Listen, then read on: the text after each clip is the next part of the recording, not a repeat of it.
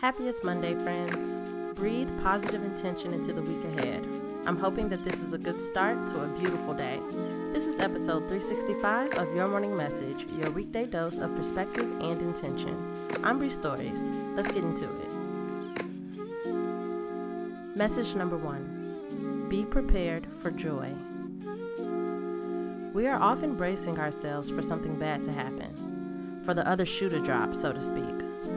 What would it look like to brace yourself for joy? To spend some energy preparing for the good that you trust is coming your way. Think about it.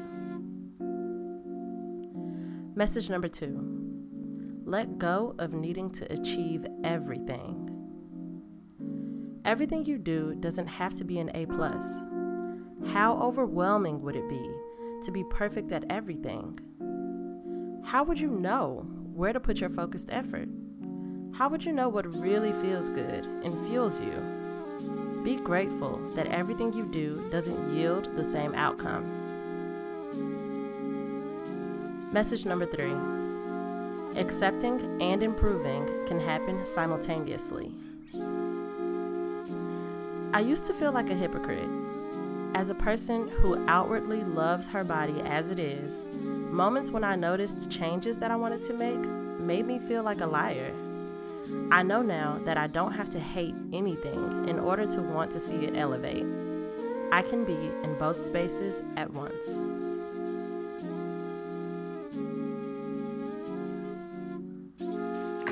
Thank you so much for listening today.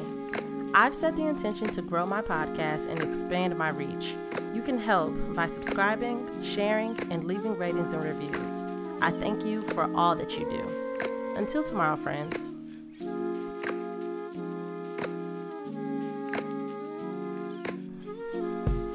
Your Morning Message is written, produced, hosted, and edited by me, Bree Stories.